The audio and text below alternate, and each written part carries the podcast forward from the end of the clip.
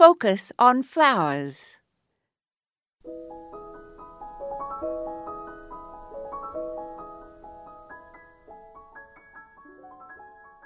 Today I am reading a poem about rain in a garden by J. Redwood Anderson, who lived from 1883 until 1964.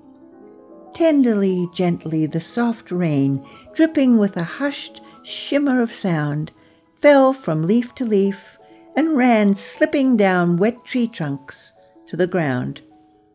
There was no grief in the garden, only the falling of the soft, continual rain and the swishing of soft leaves aloft.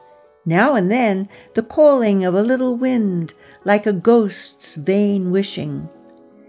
Tenderly, gently, the soft rain collected in small pools by the flower borders and garden ways, pools that, like pale oval mirrors, reflected the faint image of the sky's pale face.